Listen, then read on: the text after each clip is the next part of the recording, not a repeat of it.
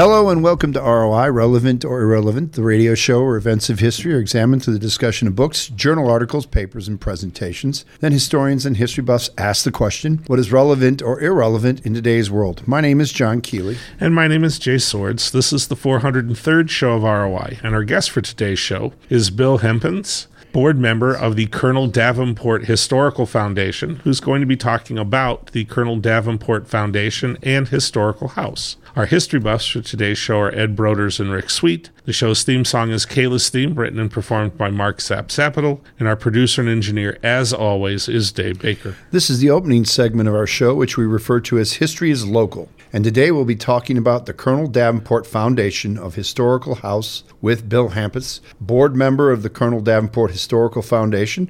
Welcome to the show, Bill. Well, thank you. I'm glad to be here. It's a pleasure to have you. Can you start with us and give our listeners a little bit of a background on Colonel Davenport? Sure. Uh, Colonel Davenport uh, came to what was then called Rocky Island. Of course, now it's called Arsenal Island. In 1816, with the building of Fort Armstrong. And um, at first, he was what was called a sutler. Um, he basically um, fed the fort. Um, it was easier in those days for the Army uh, to supply far flung forts with what they needed, in particular, in the case of Davenport, the food that the, of course, soldiers had to have. So he mainly sold them food, um, and he did, and he lived at the fort for about a year uh, until he moved into his own log cabin, which is roughly where the his house is now. Uh, starting in oh, roughly um, 1817, uh, one year after coming here, he uh, started getting involved with the fur trade. Um, and he was very heavily involved in the fur trade uh, for many years, all up to uh, roughly about 1836. Uh, and when he got involved in the basically the mercantile business, where he would sell goods to uh, the settlers who had come into the area after the Black Hawk War of 1832. Um, so he, he, lived uh, basically in a log cabin um, from he and his family from about 1817 um, up to about 1832 when he uh, began building the house that's there now.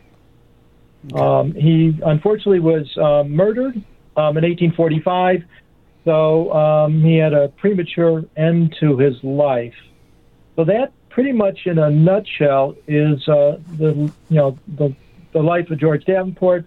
I should mention that he also um, had a, a wife and a stepdaughter, and um, he had uh, two sons and a daughter. Yep. Okay, um, Bill. So I, I, guess the logical question is to ask where did the colonel part come from? Uh, number one, and then number two, um, mm-hmm. How many people were around in Davenport before um, the end of the Black Hawk War? and uh, then how quickly did Davenport grow um, before um, George Davenport's death in 1845? Um, okay, interesting question. Um, well, first of all, when Davenport came here in 1816, um, he had just previously been discharged as a sergeant in the regular army. Um, he uh, going back to 1804, um, he had come here originally, come to America, that is, um, as a clerk on his uncle's ship. Uh, and he, he was originally, Davenport was originally from England, um, and he signed on as a very young man onto his uncle's ship as a seaman. Um, and the ship did trade all the way from the Baltic states to Spain and Portugal to America. Well, in 1804, uh, when George was about 21, um, a sailor fell into New York Harbor and was basically drowning. Uh, ironically, most sailors in those days didn't know how to swim. George jumped into a boat near this guy, a smaller boat like a rowboat, broke his leg, uh, but managed to pull him into the boat and save that sailor's life.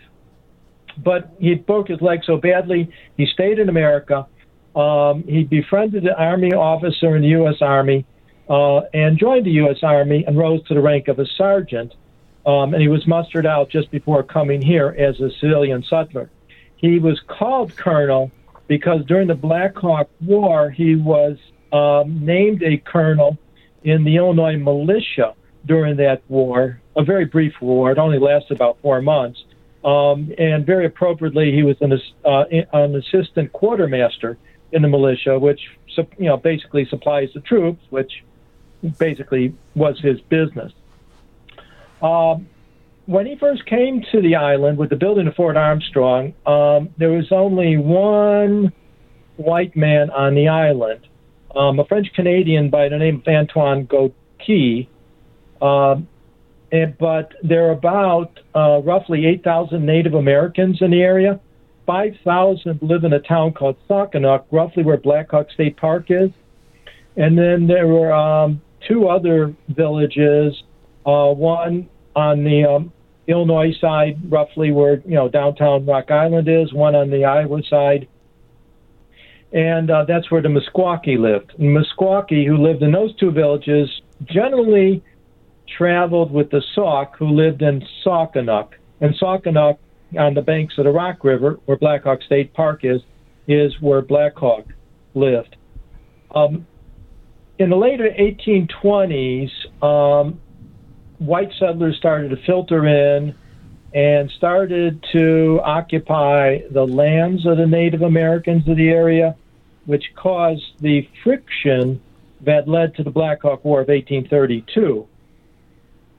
And uh, basically, um, after uh, once that war was over, the Native Americans of this area are all forced to move west of the Mississippi, which of course led to more white settlers coming in between 1832 and 1845. Although the and that's about the time that the town of Stephenson, which eventually became Rock Island, uh, was incorporated. And in 1836, Davenport was incorporated, uh, thanks to uh, Davenport's good friend Antoine LeClaire, who um, suggested he owned some land over there and said, well, we'll call this new town Davenport, which, you know, was okay for Leclaire because the town upriver was named uh, LeClaire as well. Um, now, what made the town of Leclaire and the town of Davenport so well placed is that the, the town of Davenport was at the basically downriver end of a series of rapids, and the town of Leclaire was at the upriver end of the rapids. And any riverboats coming up and down the river would naturally stop at the uh, beginning of the rapids. If uh, in LeClaire if they're coming down from, let's say, Minneapolis, or they'd stop at Davenport if they're coming up from St. Louis. Um, and of course, that'd be an excellent place to have a town because very often they the boats would have to hire a special pilot to go through the rapids. Um, so those are excellent sites for the towns. However, um, the town of Davenport didn't really grow um, until 1856 when the first railroad bridge over the Mississippi crossed over uh, basically from the Illinois side across Arsenal Island or Rocky Island, as they called it then, um, into Davenport. Um, that's when Davenport really started to grow by leaps and bounds when they when they built that railroad. But you know, settlers were coming in between, like say, 1832 and 1845. Do we have any kind of a count? Are we talking a couple hundred? Are we talking maybe a thousand by that point? Oh, be honest about it, I couldn't give you an exact number. Um, I'd have to look it up. Um, but by 1845, there's certainly, um, you know, the number was in the thousands, but it grew much greater after 1856 once they finished that railroad. Okay, well, we have a lot more to talk about, so please stay tuned for the next segment of our show. This is ROI on KALA St. Ambrose University, 106.1 FM.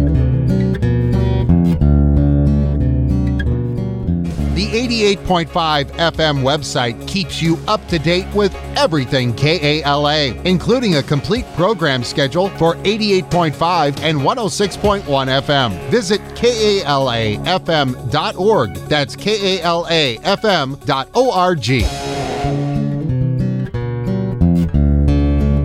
Hello and welcome to ROI, Relevant or Irrelevant, the radio show where events of history are examined through the discussion of books, journal articles, papers, and presentations. Then historians and history buffs ask the question, what is relevant or irrelevant in today's world? My name is John Keeley. And my name is Jay Swords. This is the second segment of our show, referred to as the kitchen table. Our guest for today is Bill Hempes board member of the Colonel Davenport Historical Foundation, and we're talking about the Colonel Davenport Foundation and Historical House. Our history buffs for today's show are Ed Broders and Rick Sweet. Ed, why don't you start us off? Thanks, Jay. Uh, Bill, you mentioned that uh, Colonel Davenport was uh, killed in 1845. Can you bring us up to date on the history and occupancy of the house since that time? Well, that's, that's interesting. Um, since 1845, his wife, Margaret, died in 1847 leaving his stepdaughter living there until about 1856. It was at that time, as I mentioned, that they built the railroad, the original railroad bridge, uh, crossed over Arsenal Island, and then went to Davenport. Um, if you go to Davenport House, you can see the original pillar for that 1856 bridge uh, there. And um, basically, at that point, um, the train, frankly, the trains were making a lot of noise and uh, were very annoying to Susan living in the house very close by. Um, now, at that point, um, she decided that she was going to leave the house entirely, uh, not only because of the noisy railroad, but because the federal government was really making a lot of noises about taking over the entire island. Uh, fortunately, at one point, they had been able to purchase their property um, and able to, because they purchased it, they were able to sell it later on. Now, one thing I should mention that very briefly, uh, Susan um, in 1849 was married to a fellow by the name of Jonathan Goldsmith, who uh, had been a, uh, a minister uh, in the Episcopal Church, um, who unfortunately was an alcoholic. And when he found a favor with his congregation, when they gave him money to build a church, and he basically just drank it away. Um, as you can imagine, this guy was not the greatest catch when it came to marriage. Um, and so what happened was Susan and her uh, son, George L., um, basically decided to make this guy sign an agreement before the marriage that the property would, you know, clearly stay under their control.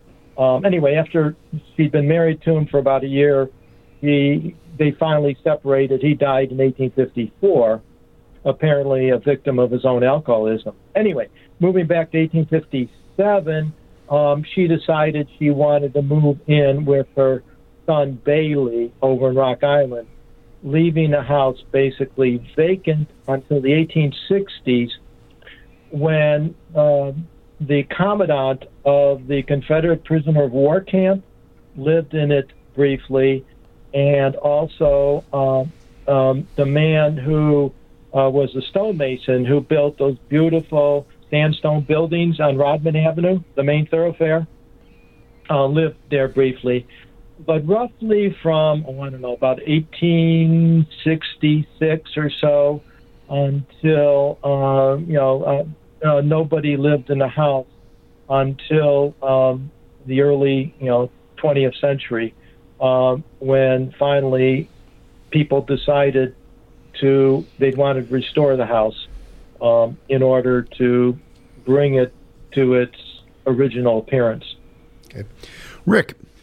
Uh, Bill, how bad a shape was uh, what was left of the structure uh, before somebody decided that, hey, we need to preserve this? And who decided we needed to preserve this? Um, okay, first of all, it, it, it was in bad shape. In fact, I would have, I would guess that it would have been completely gone, except for one reason. The center part of the house which is the main part of the house, um, has big, thick logs making up the interior and exterior walls. So even though the outside of the house looked really bad, that part of the house is not going to fall down. However, the other two wings, the west wing, where George had his office, and east wing, which we're not sure what it was used for. Uh, we believe that it you know, when when George's grown children would come with their families, his his son George L came there, he would you know bring the family. But again, those two wings, the east wing, west wing, were made of what we call balloon or frame construction, and they eventually deteriorated right down to the point they just had to be torn down. But it would have been a Herculean effort to tear down the center part of the house because you'd have to demolish those huge oak beams, logs that made up the interior and exterior walls. Because the center part of the house is basically a log house, inside and outside, covered with siding on the outside and plaster on the inside. So thank goodness, you know, that kept the center part of the house from uh, having the fate of the other two wings. Who decided to uh, uh, proceed to save it and uh, rehab the structure? Well, something some organization called the Old Pioneers and Settlers Association, um, and they really did a pretty good job. They figured, well, we're not going to rebuild the East Wing or the West Wing. We'll concentrate on making the center part of the wing kind look the way it did, at least uh, back to the 1850s. Um, and they did a pretty good job by um, by the end of you know World War One, you know about 1919. Um, but um, and they started about 1907. Uh, but then, roughly for various reasons, for a period of years, you know, the Depression, the war years, um, it wasn't until about 1860, and I'm sorry, 1960 that uh, the uh, various organizations like the home builders and the questers, Quad City home builders and the questers started to uh, continue the restoration.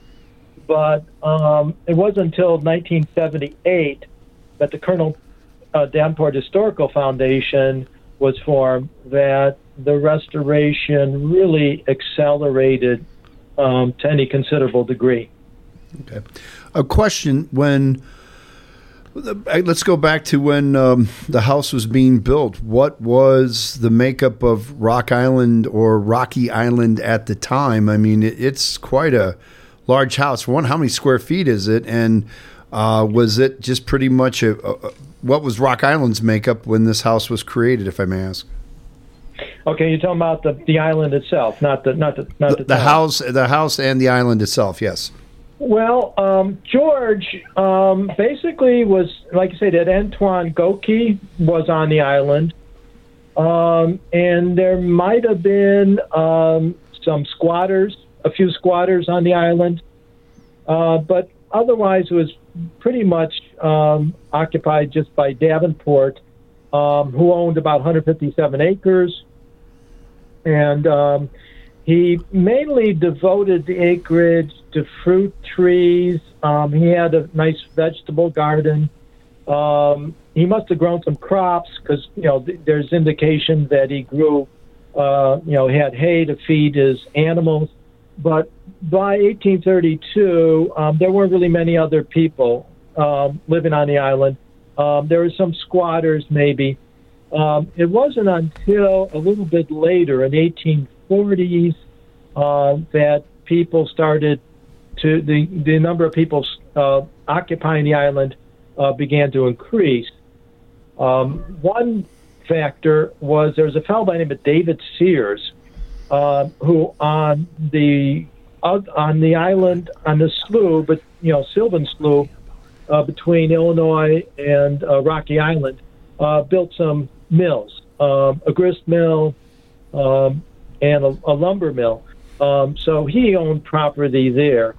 Um, in 18 in the 1860s, uh, by the time the arsenal took over the island, um, you know Sears was compensated for his property.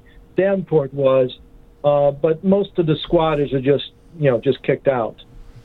So you could you know, basically from the time he built the house until finally the you know 1860s, there was kind of an infiltration of people squatting on the island, um, hoping I guess their occupancy would give them title uh, eventually. But obviously, once the arsenal was built in 1860s, they all had to leave. Okay, uh, Bill. So you mentioned that the Colonel Davenport Foundation is uh, put together in uh, the 1970s. Um, correct. Yeah. How did that process happen, and who are the movers uh, and uh, and prominent people that were involved in making that foundation uh, a reality? Oh, well, I wasn't um, around at that time. But I came to the Quad Cities 1989. But um, from what I know, uh, one, of the very uh, main uh, movers was a woman who just wrote a book uh, called Regina Shantz about George Davenport. Um, and basically, um, she was definitely a prime mover. Um, somebody else who's really important was uh, Connie Runge um, Nancy Cornish, Joyce Johnston. Um, I'm probably leaving some people out. Um, those are the people I knew were still active when I got involved with the organization starting in 1990. Um, so, um, you know, those those are definitely some of the main movers. Um, now, basically, if you want to know more about Davenport, um, Regina Shantz is without a doubt the number one expert in the world on George Davenport. And she just wrote a book called The Trader at Rock Island, George Davenport and the Founding of the Quad Cities. Um, so, any for further um, information about the life of Davenport and his effect on the Quad Cities, um, that's a great source. But anyway, she uh, was also extremely important in the organization itself. Okay. Um, Ed, you got a question? Yeah. Um, Bill, can you tell us a little more about the murder of Colonel Davenport? Is it, is it known who did it and why? Yes. Um, basically, um, there's a bunch of bandits called the Griff, uh, basically called uh, the the Banditti of the Prairies, uh, basically, they were river pirates. They'd go up and down the river. They were even on the Rock River, but also the Mississippi River. And they'd, um, you know, they'd case out, case out a place, uh, steal what they could steal, and then left and went somewhere else where obviously um, they'd be less likely to be caught. Um, there were uh, uh, eventually nine people who were um, basically suspected of being involved either before or after in the murder and robbery of George Davenport. Um, basically, what happened is uh, it's not quite clear how many, but about five or six of them broke in to the house. Uh, Davenport, before he died, gave a pretty good description of three of them, which helped in, in locating them. Um, they took his gun away from him, shot him in the leg, took whatever cash he had on him, and um, they took him upstairs and basically uh, tortured him uh, to try to find out where you know his his money was. Um, Davenport told them about the safe, obviously under duress, um, and they broke into the safe and got about six hundred uh, dollars in Missouri banknotes. Uh, but that's about all they got. They, they took his pocket watch, the gun they shot him with, and eventually they just ran away. Um, a fisherman heard George moaning and groaning, and when he went to investigate, basically found George dying. He'd been shot in the leg um, and bled out rather um, badly. Um, and apparently that was the cause of his death by early the next morning. Um, they basically uh, uh, performed a series of manhunts by bounty hunters, law enforcement officials in neighboring states. And as I mentioned, there were altogether rough. There were nine people who were under suspicion, uh, but they could o- they only found enough evidence, at least evidence that they were convinced of, to uh, hang three of them. Um, one of them was somebody who escaped um, after the trial. One escaped before the trial. Um, one was, you know, given a pr- prison sentence, uh, but only three um, were actually hung, and they were hung in downtown Rock Island, Okay. uh, where um, it was like thousands of people gathered. It was um, one of the big, know, I hate to put it this way, but one of the big social events in the early history of the city. All right. Well, when we come back, we're going to wrap things up. So please stay tuned. This is ROI on KALA St. Ambrose University, 106.1 FM.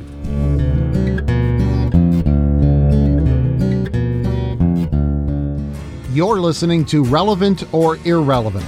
This series is produced at St. Ambrose University's KALA Radio and has been honored by the Midwest Broadcast Journalists Association and the Iowa Broadcast News Association for excellence in public affairs journalism. You can hear this edition of ROI and many previous programs in this series by visiting Spotify, Google Podcasts, SoundCloud, plus Apple Podcasts. ROI airs Friday nights at 9:30 p.m. on KALA HD2 and can also be heard at 106.1 FM in the metropolitan Quad City area. You can stream this show every Friday night at tunein.com. Search for KALA HD2. This concludes the 403rd show of ROI Relevant or Irrelevant. Our producer and engineer is Dave Baker. Our program manager is Rick Sweet. And the theme song for our show is titled Kayla's Theme, which was written and performed by Mark Zap Zaptel. My name is John Keeley. And my name is Jay Swords. We'd like to thank our guest, Bill Himps, board member of the Colonel Davenport Historical Foundation. We've been talking about the Colonel Davenport Foundation and Historical House. The history buffs for today's show were Ed Broders and Rick Sweet. This is ROI, relevant or irrelevant, on KALA. The views expressed on this show are not necessarily those of St. Ambrose University or KALA. We would like to wish all our listeners to experience the great Basutu proverb, Khotso Pula Nala, peace, rain, and prosperity. And remember, historians are horrible fortune tellers. Good night.